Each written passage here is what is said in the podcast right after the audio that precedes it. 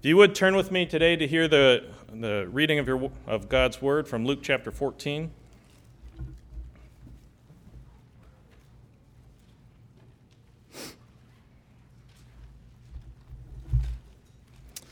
And beginning in verse 25.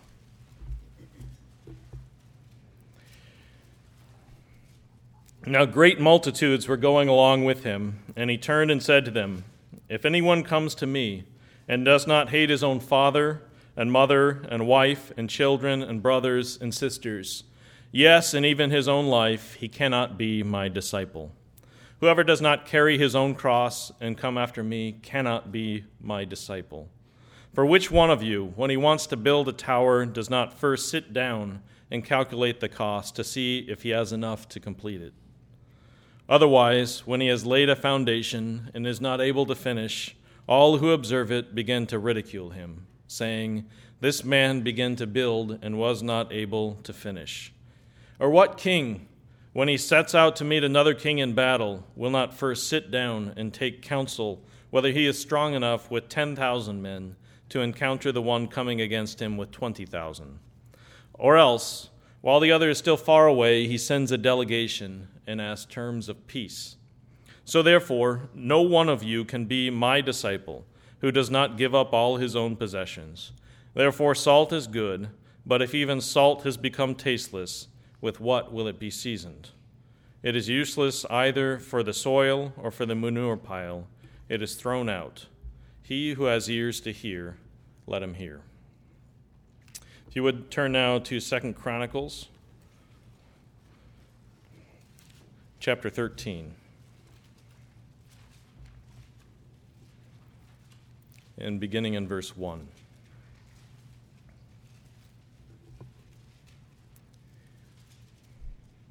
In the 18th year of King Jeroboam, Abijah became king over Judah. He reigned three years in Jerusalem and his mother's name was Micaiah, the daughter of Uriel of Gibeah. And there was war between Abijah and Jeroboam. And Abijah began the battle with an army of valiant warriors, 400,000 chosen men, while Jeroboam drew up in a battle formation against him with 800,000 chosen men who were valiant warriors. Then Abijah stood on Mount Zemaraim, which is in the hill country of Ephraim, and said, Listen to me, Jeroboam and all Israel. Do you not know that Yahweh, God of Israel, gave the rule over Israel forever to David and his sons by a covenant of salt? Yet Jeroboam, the son of Nebat, the servant of Solomon, the son of David, rose up and rebelled against his master. And worthless men gathered about him, scoundrels who proved too strong for Rehoboam, the son of Solomon, when he was young and timid and could not hold his own against them.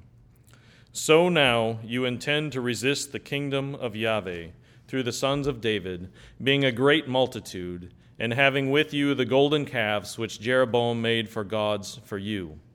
Have you not driven out the priests of Yahweh, the sons of Aaron, and the Levites, and made yourselves priests like peoples of other lands? Whoever comes to consecrate himself with a young bull and seven rams, even he may become a priest of what are no gods. But as for us, Yahweh is our God, and we have not forsaken him. And the sons of Aaron are ministering to Yahweh as priests, and the Levites attend their work. Every morning and evening they burn to Yahweh burnt offering and fragrant, in, fragrant incense, and the showbread is set on the clean table, and the golden lampstand with its lamps is ready to light every evening. For we keep the charge of Yahweh our God, but you have forsaken him. Now behold, God is with us at our head, and his priests with the signal of trumpets to sound the alarm against you. O sons of Israel, do not fight against Yahweh God of your fathers, for you will not succeed. But Jeroboam had set an ambush to come from the rear, so that Israel was in front of Judah, and the ambush was behind them. When Judah turned around, behold, they were attacked both front and rear, so they cried to Yahweh and the priests blew the trumpets. Then the men of Judah raised a war cry. And when the men of Judah raised the war cry, war cry, then it was that God routed Jeroboam and all Israel before Abijah and Judah. And when the sons of Israel fled before Judah, God gave them into their hand. And Abijah and his people defeated them with a great slaughter, so that 500,000 chosen men of Israel fell slain. Thus the sons of Israel were subdued at that time, and the sons of Judah conquered because they trusted in Yahweh, the God of their fathers. And Abijah pursued Jeroboam and captured from him several cities Bethel with its villages, Jeshanah with its villages, Ephron with its villages. And Jeroboam did not again recover the strength in the days of Abijah, and Yahweh struck him, and he died. But Abijah became powerful and took fourteen wives to himself, and became the father of twenty two sons and sixteen daughters. Now the rest of the acts of Abijah and his ways and his words are written in the treatise of the prophet Iddo. So Abijah slept with his fathers, and they buried him in the city of David, and his son Asa became king in his place. The land was undisturbed for 10 years during his day. If you would join me on the back of the bulletin, and we'll read together Psalm 110.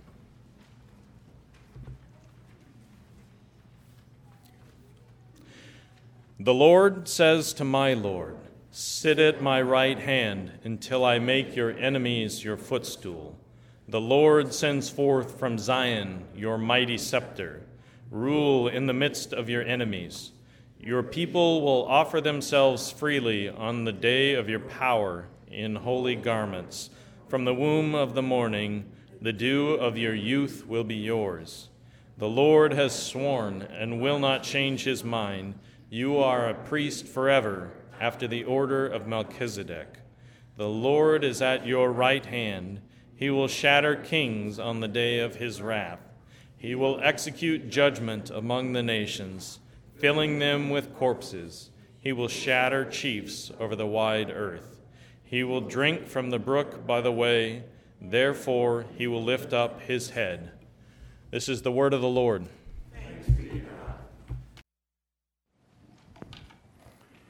Let's bow together in prayer.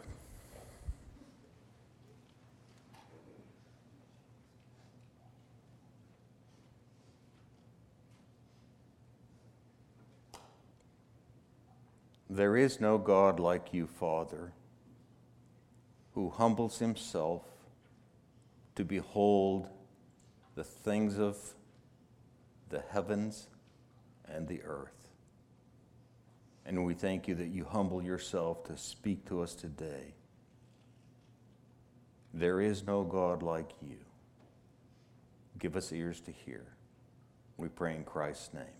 Amen.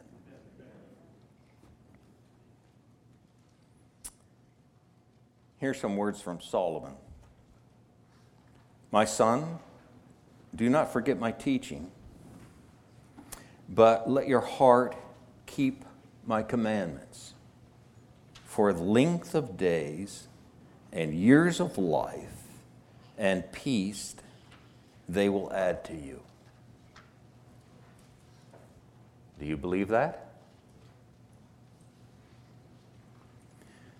Do not let kindness and truth leave you. Bind them around your neck, write them on the tablet of your heart. So you will find favor and good repute in the sight of God and man. Do you believe that? Trust in the Lord with all your heart and do not lean on your own understanding. In all your ways, acknowledge Him, and He will direct your paths. Do you believe that? Do not be wise in your own eyes. Fear Yahweh and turn away from evil. It will be healing. It will be healing to your body and refreshment to your bones. Do you believe that? Honor Yahweh from your wealth and from the first of all your produce. So your barns will be filled with plenty, and your vats with overflowing with new wine. Do you believe that? My son, do not reject the discipline of Yahweh or loathe his reproof. For whom Yahweh loves, he reproves.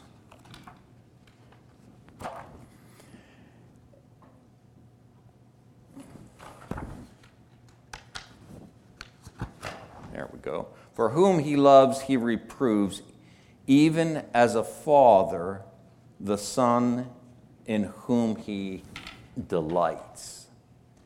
Do you believe that? You see, I submit to you, the church in America does not believe that. There's a case that began a year ago in West Lafayette, Indiana, in which the city council decided to enact an ordinance, it hasn't been voted on yet, that all licensed counselors could not use conversion therapy. Well, the truth of the matter is, nobody uses conversion therapy today, but that is shorthand for saying you cannot counsel someone who is queer and say that they are wrong. You cannot counsel a gay person and say that that is sin and they should change their ways.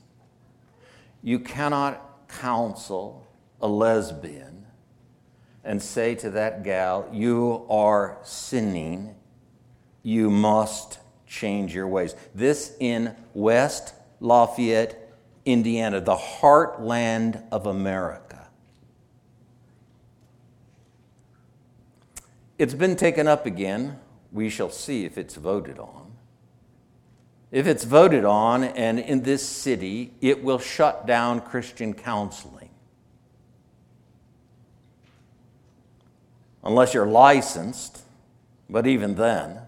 And furthermore, it will shut down parental counsel because you're not licensed.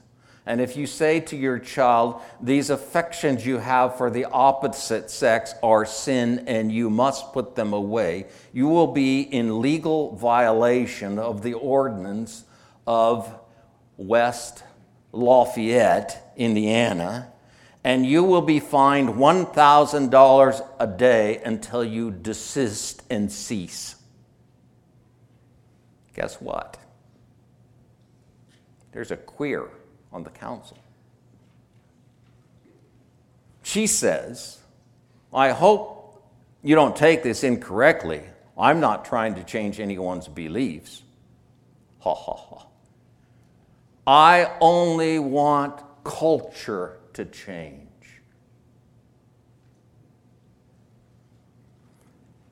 Of course, this is the rule in Canada right now, and in uh, England, it is being voted on.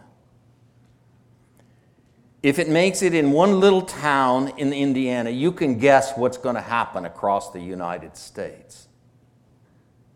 Are you ready for the fight?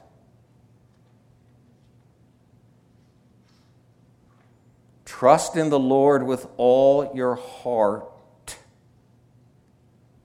and do not lean on your own understanding. In that verse, Proverbs 3 5, there are two words that are translated trust in the Old Testament. The first in Proverbs 3 5 is the word trust. The second is translated lean. This word is a word that means to support something. It is a word that is used many times in Chronicles, and it is a word that is used in connection with Judah and Abijah. So, Jeroboam and Israel were subdued, but Judah and Abijah conquered because they trusted in Yahweh God. They just bent over and leaned on God. And they said, You know what? All that you said through the Davidic covenant, we believe. This is your kingdom, O Yahweh. And David and his sons are your kings to sit on your kingdom's throne. And your person, David, set up the worship in the new temple and divided what the priests will do the divisions of the priests and the divisions of the Levites. And your servant David, the king, started a Davidic revolution of liturgy and wrote psalms and wrote music, and this has become the hymn book of Israel. We believe it. And Yahweh, we are faced with a divided kingdom. We call ourselves Judah, they call themselves Israel. As a whole, we are Israel, 12 tribes your king. And these 10 tribes in the north, they have decided to oust you. And so Jeroboam has created two golden calves. And he's put one in the north and he's put one in the south to keep people from coming to Jerusalem to worship. And Jeroboam, the servant of Solomon, who rebelled against Rehoboam, this man has excluded the priests and the Levites in the 10 northern tribes from serving Yahweh. And this Jeroboam, not the son of David, the son of Nabat, this Jeroboam has allowed anyone who will bring a bull and seven rams for an ascension offering to become priests for the two golden calves. We don't hold to that, Yahweh. We trust you. It's quite a story. Caleb's just read it to us. And the first problem in the story is just to think about the fact that uh, this is also found in Kings, in a shorter version, in Kings chapter 15, in eight or nine verses, this story is found. The problem is, in Kings, Rehoboam's son is named Abijam. In Chronicles, Rehoboam's son is named Abijah. In Kings and in Chronicles, just in two chapters before, the parent, the mother of Abijah, Abijam, is Maacah, the daughter of Absalom. In chapter 13, the chapter we're looking at, that is not the case. Instead, Micaiah is the mother of Abijah, and the mother of Micaiah is Uriel. Now, in chapter 11, verse 20 of Second Corinthians, Rehoboam strengthened himself and he went and found himself some wives 18 wives and 60 concubines. And he had some sons, and the sons are listed, and Abijah is one of them, and the mother's name is Maacah. But when you get to chapter 13, the mother's name is Micaiah. How do you figure that? Then, when you think about the story, it is, it is grandiose. So, a battle is set forth. And it appears to me when you read the story that Abijah is the one who is bringing the battle on. And so Jeroboam sets his troops up in battle array. And this is taking place at the edge of the border between Judah and Israel. And uh, it's taking place near this mountain Zerim, which means twin peaks. And so you get the picture that over by Bethel, here's a peak, and over this way, there's another peak, and, and, and Abijah's standing over here, and Jeroboam's standing over here, and he's yelling across, and here are all these troops that are getting ready to fight. And over here with Abijah, you have 400,000 chosen, valiant warriors. And over here with Jeroboam, you have 800,000 chosen, valiant warriors. And when the battle is done, over here, 500,000 valiant warriors lie dead. I just set this up to show you something about writing. Some people aren't quite sure to do with this, and I'll have to confess that I'm making some assumptions when I say what I'm about to say, but I think you see that if a chronicler is writing 1st and 2nd Chronicles, he's probably not going to make his mistake twice before he gets to chapter 13 and call Abijah the son of Maacah, and whoops, that was a mistake, and now it's Micaiah. No, he's doing something, he's making a point.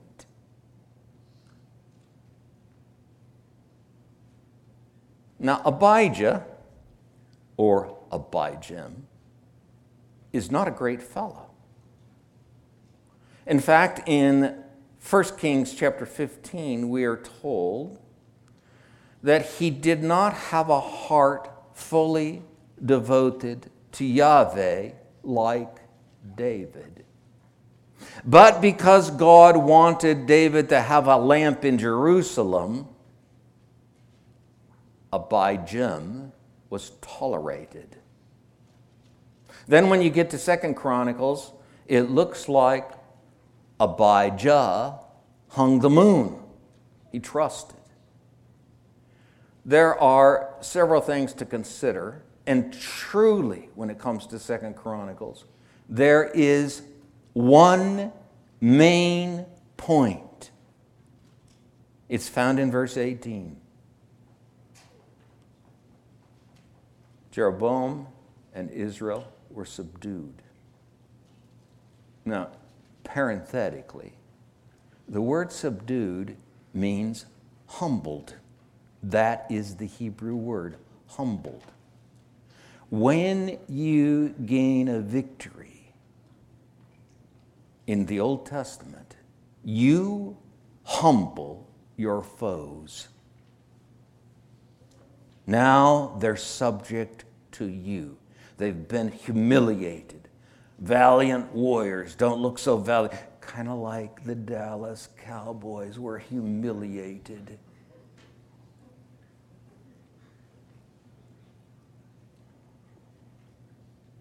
Or was it those cheese hats? I can't remember which one was humiliated.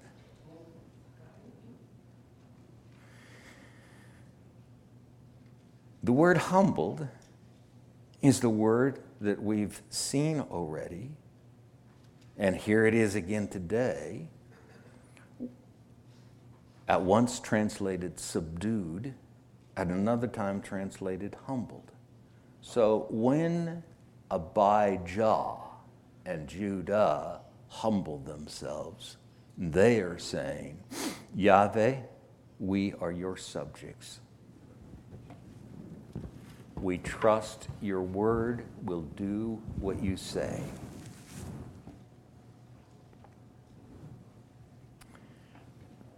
When Judah subdues them, they humble them. Now Israel is subject and has to do what Abijah says. Okay, so now let's just step back. Why is it all written this way?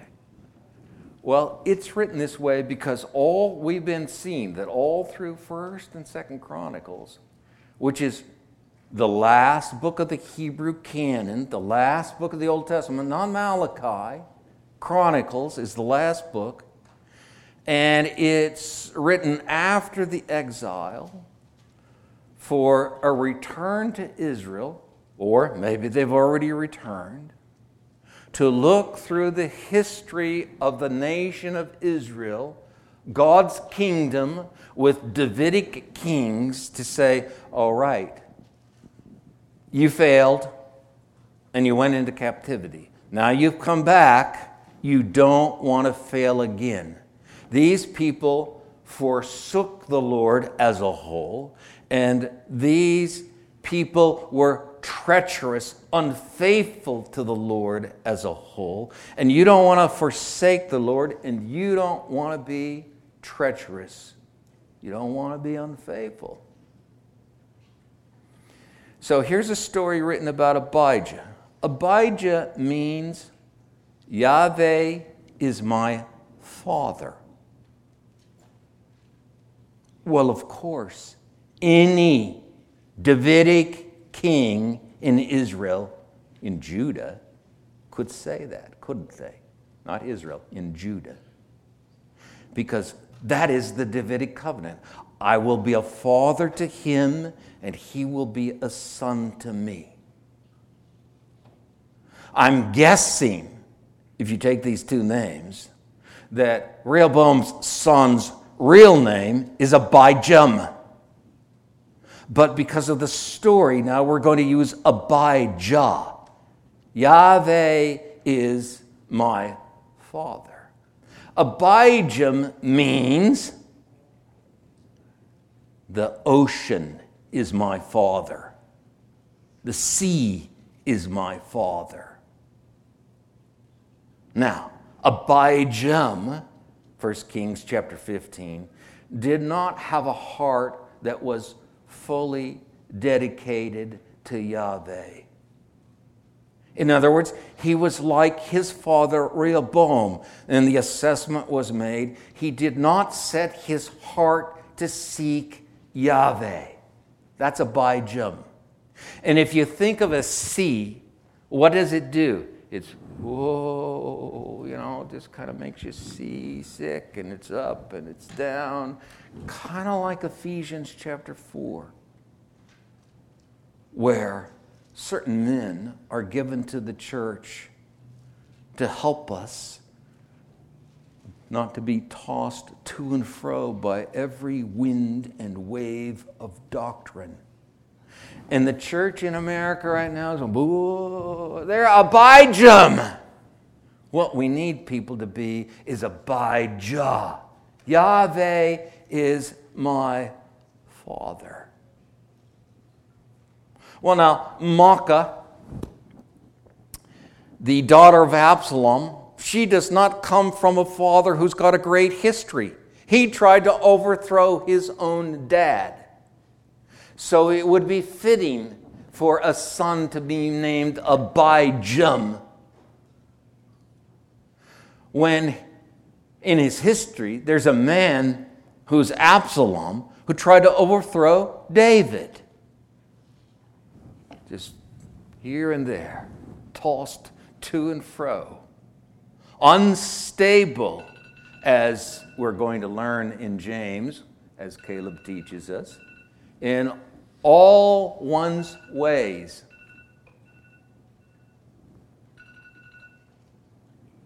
Wow. Now, when you come to Second Chronicles chapter 13, as Caleb read it to us, Micaiah is the mother.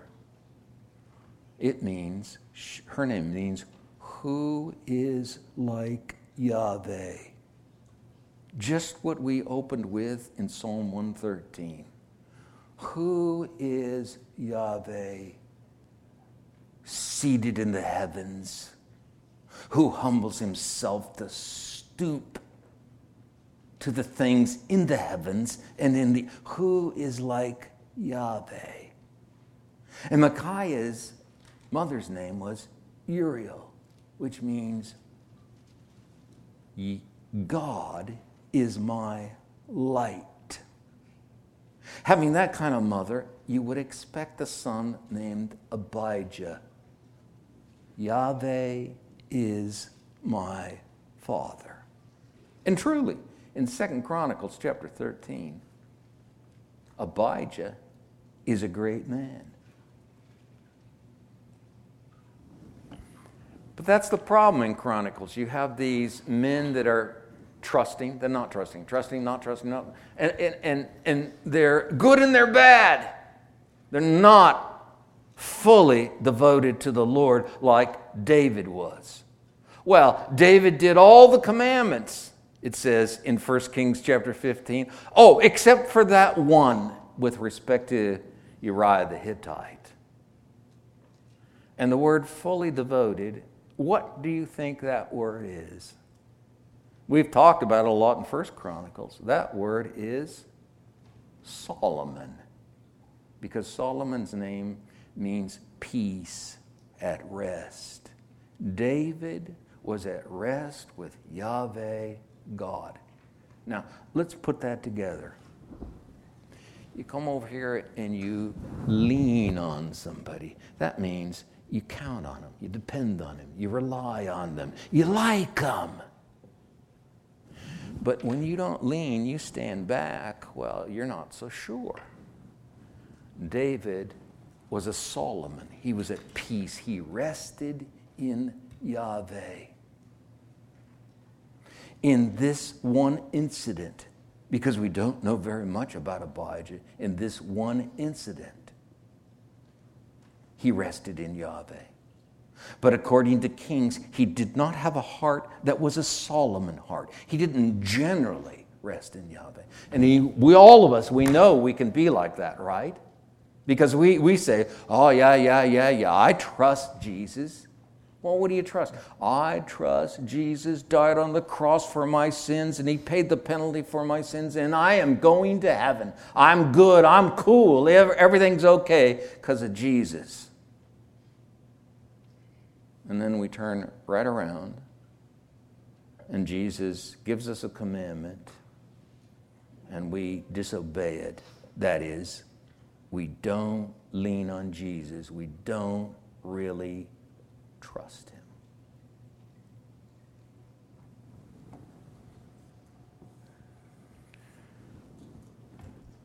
So, they're standing off of it the battle's about to begin, and Abijah has some things to say. And Abijah's trust has a basis. And the basis has to do with the Davidic covenant, which is a covenant of salt. And the basis has to do with a priestly covenant, which is a covenant of salt. The covenant, the priestly covenant's not mentioned, but not, not here, but it's in, in Numbers chapter 18. And this goes back to the sacrifices. And in the sacrifices, the first sacrifice when you come to the temple, if you've sinned, is a sin offering. Then there are three that come first in Leviticus. They're mentioned together. they they all belong together. And the first is an ascension offering. An ascension offering, you take out the knife and the whole animal is skinned. And then you cut it up and you stack it up and it goes up in smoke, but not before. There's a second offering, and it's a grain offering, and it's a tribute. It's not a meal offering, it is grain, but it's called a tribute. That is, when you go see Yahweh God, you don't go empty handed. You come with an offering. You're seeing the great king. We saw that in Second Chronicles chapter 9 when uh, the, the queen of Sheba and other kings came to talk to Solomon, the greatest king. What did they do? They brought gifts. So when this, when this burnt offering is getting ready to go up in smoke, the priest puts on there a little of the grain offering, the tribute offering. And in that tribute offering, in that, well, it could be baked bread, it could be crushed grain, cooked in a griddle. Those are, there's salt. And so it's called a covenant of salt. You see, because this animal's going to go up to God, and this grain's going to be on top of it, which is your gift, and it's going to run up to God, and He's going to eat it. And just like you, He likes salty food.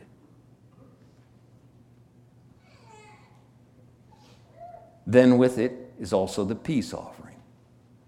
But we're not, we're not really going to talk about the peace offering. This is a covenant of salt. So, Saul, I mean, excuse me, Abijah's trust comes first based on the covenant of David. So he, he lectures, he lectures Jeroboam about what has happened. You, son of Nebat, you rose up against your master and you rebelled. Well, of course, this was a prophecy by, by a, a prophet sent by the Lord that this was going to be split. But it's true. Jeroboam was a slave, a servant of Solomon, and he rose up against Solomon in the person of Rehoboam and took the people away. Did they have the right to go away? No, because God had made a covenant with David that this is my kingdom and you will sit on my throne over my kingdom and your sons will sit there after you. And when God sits on a throne or puts his person there through whom he operates, the subjects don't have the right to say, oh, no, no, I don't want you as king. You see, but that's what happens in Chronicles. Those who are even sitting on the throne, they forsake Yahweh. I don't want you as king. They're unfaithful to Yahweh. I don't want to do what you've called me to do. So the first thing that, that Abijah does is he lectures Jeroboam on the fact that he left as a slave but that this is God's kingdom. So we think of the north and the south as two different nations. And in one sense, that's true. But in another sense, that's not true. And this whole chapter is looking at Israel as one big whole. And that's the way they are God's people. The north is just downright apostate, but they're God's people. And they didn't have the right to do what they did because this kingdom was given to David to rule over and David's sons. Now, let me just let you think about this. We had a Reformation some 500 years ago. And there was a split. And over here you have what we call the Roman Catholics, and over here you have what we call the Protestants. And there was a split. Now, we would say today the Roman Catholic Church is apostate.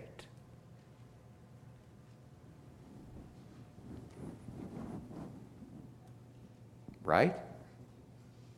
But the Roman Catholic Church is not exactly like a pagan. In other words, the Roman Catholic Church names the name of Christ. They teach the Bible in certain fashions. We don't agree with a lot of. A lot of places they're wrong. But that's why we call it Christendom. So, in one sense, we're parallel to Judah and Israel. Judah followed the way of Yahweh. Israel just openly rebelled and erected other gods, but they're still God's kingdom. Protestants, let's just assume all Protestants are good. You know good and well they're not, right? Because we got all kinds of Protestant denominations in this country, and a lot of them are just as apostate, if not more apostate, than the Roman Catholic Church. But let's just assume all Protestants are good. They follow the way of Yahweh, and Roman Catholics, they don't. But in the overarching scheme of God, this is his group of people in some sense. And we need another Reformation that brings all together. This is the concern of Abijah. God gave the throne of his kingdom to David by a covenant of salt, and you've rebelled. Point one is there is only one kingdom with one throne, and the throne belongs to David and to his sons, and it's Yahweh's throne, and you've resisted it and you've forsaken it. Point two.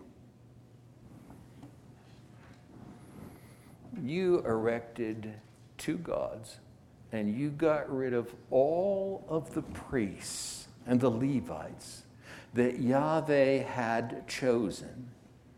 And in Numbers 18, 19, you can look it up, we don't need to look it up now. A covenant was made with them as a covenant of salt. It's an enduring, friendly covenant with Aaron and his offspring. But what you did, Jeroboam, is you got rid of all of God's priests and Levites, and you brought in your own priests and Levites. And in conjunction with that point, you notice, as Caleb read to us in chapter 13, we have a list of what they're doing in service of Yahweh, which this golden calf and that golden calf are getting some kind of service by people who make themselves priests. We don't know what kind of service it is. It's not mentioned here, but we know what, what Abijah thinks because he, tell, he tells us. What he tells us is about two places in the central sanctuary. The first place is the bronze altar or sacrifice, ascensions take place. But then he walks right inside of the first room and he talks about each piece of furniture. We are guarding what's been entrusted to us, Jeroboam, and you're not. How are we guarding? Well, these priests, they change the showbread every week. What showbread do you have? These priests, they offer sweet incense on the incense altar. These priests, they trim the lamps so that they're ready every night to be lit. You see, he's talking about this, this, this worship, this service that was set up. And when the priests go through the process of the ministry, it is a way that God is being served by his people. We've kept this. You've forsaken this. Then Abijah comes to a warning. And he says to them, Don't you think that you can resist Yahweh God. It's not going to happen. So don't fight Yahweh. In other words, if you fight us, you're fighting Yahweh. And we have over here priests who've been given trumpets of alarm. And we have 400,000 men who will cry out to Yahweh against you. So, you got, you got Jeroboam listening to all this, scheming at the same time. So, over here is Israel, and over here is Judah, and he takes half his troops. Well, Abijah is talking, and he sneaks them around to the other side. So now Judah's caught between two armies. And what happens? Just exactly what Abijah said would happen. The people ushered a great cry to Yahweh, a war cry. And the trumpets blew like they did at Mount Sinai. And what happened? The captain of the host came, called the head. The captain of the host came and he routed Jeroboam's army. And when he routed them, there's all these deaths. And most people think these numbers are inflated, that it couldn't possibly be that high. I don't know for sure. I, I tend to think they're inflated too because I think the story is written to, to celebrate this one incident in Abijam's life where he trusted in Yahweh. So the story's told a little differently, accounts for the mother's name change and, and so forth. Anyway, God routed them, and then Abijah was able to take three cities. And one of those cities was Bethel with all of its villages, and Bethel's what? Well, that's the house of worship for one of the golden calves. So Yahweh has defeated the no gods, he took them captive. That's the story with the punchline. So Israel and Jeroboam were subdued, they were humbled. I mean, they didn't just lose by three points they lost by 500,000 dead bodies.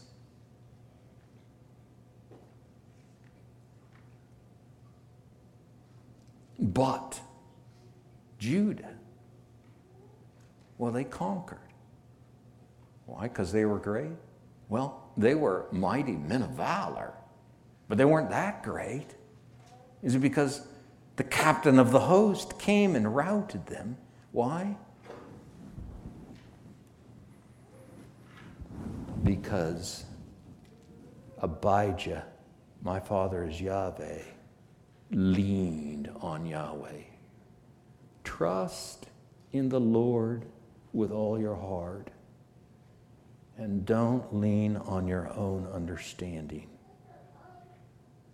In all your way, acknowledge Him and he'll make your paths. Ah, how to translate it? Maybe right.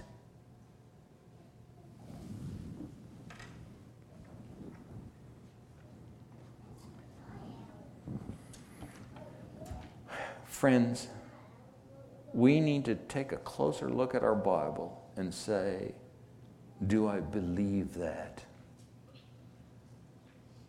Because the Bible has a storyline. And for a good number of years,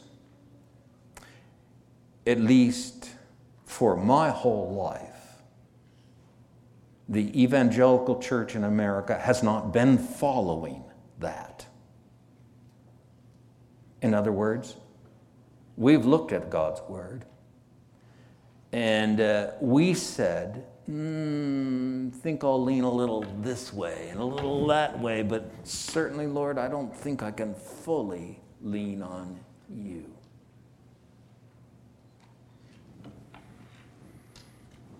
So, I'm going to go back to a soapbox from Genesis chapter 1, verse 28. So God blessed them, and God said, Be fruitful and multiply and fill the earth and subdue it. When I came to McKinney Bible Church, there were four elders. uh, I was coming to teach, so I was replacing the teaching elder who was leaving. One of the elders uh, had some children, and he, uh, well, I don't remember exactly how old he was then, old enough to have more children, and he had had a vasectomy. And he came to the conclusion that that was wrong, that he should have had more children. Well, he did have some more children. Turned out to be by adoption, but he had more children. You see, the church in America has been following the American dream for a long time and not the Word of God. we've used certain verses to get around certain things. By the way, I'm not saying birth control is a sin. Don't, don't take that from here. But it can be. Uh, we've taken certain things like Matthew chapter 28, going, make disciples of all the nations, baptizing them in the name of the Father, the Son, and the Holy Spirit, and teaching them to observe all that I've commanded you. And lo, I'm with you always, even till the end of the age. And we think, well, here was the Old Testament over here with Genesis 128, and that's a different era. Now we're over here in this era. So being, being uh, a family subduing the earth is not what we're up to now, because after all, it's just about evangelism. We go out and teach people to trust in Christ. He died for their sins, and you'll go to heaven. That's not the storyline of the Bible. No, there's a kingdom and David was put on the throne. And David's line rebelled and forsook and were unfaithful.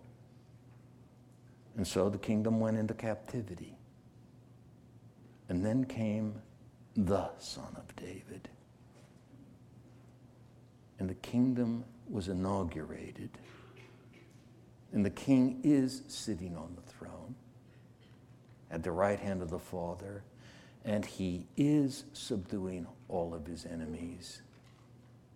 And he's doing it so in so very many ways. And one of the ways is for his people to obey. Our young people today are not being taught get married and have a good family. Our young people are being taught well, you know, make sure you have a good education so you can take care of yourself. Well, of course, having a good job is important. But suddenly, young men aren't getting married till 30 or beyond, and young women aren't getting married until they can only have a few kids because we have another priority. And we think somehow, well, we're doing what the Great Commission says by evangelizing and I'm telling you, we're not doing that. And you just look around and what's happening in our culture. Do you know what poetic justice is? Poetic justice is you get what you deserve. So when Adam disobeyed, what did he get? He was to be in charge. Instead, the dust suddenly had charge of him. And Eve, what did she get? She was supposed to submit but now, when she submits, it hurts her like crazy. And not only that, she's got an inner appetite to rule her husband. Poetic justice. We wake up and we're surprised about what's going on in our country, and it's even made its way into the evangelical church. But of course, we've been working at this for 50, 60, 70 years because we've decided what Genesis 1 28 says doesn't apply today. And it does. And so, just as Adam and Eve mixed up gender, he took her part, he was submissive. She took his part, thrust the fruit at him. So, what's going on in our country and in the church is all related to man's creation. We just don't want to be what God made us to be, men and women. But here at MBC, let's repent of that and let's be what God made us to be, men and women. And let's just take the scriptures for what they say. Man is the head of his wife, and the woman is called to submit. How about it? You agree with it? Say amen. amen. Let's stand up.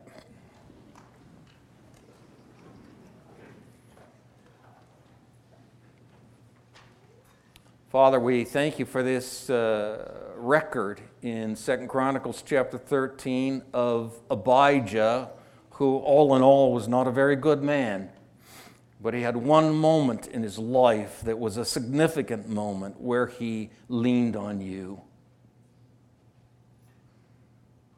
But in the overall assessment of Scripture, his heart wasn't a fully leaning heart. And that's what we want. We want Solomon hearts, hearts that are at rest. And we just look at your word and we say, That's right. And we lean on you to help us fulfill it. This we pray in Christ's name. Amen.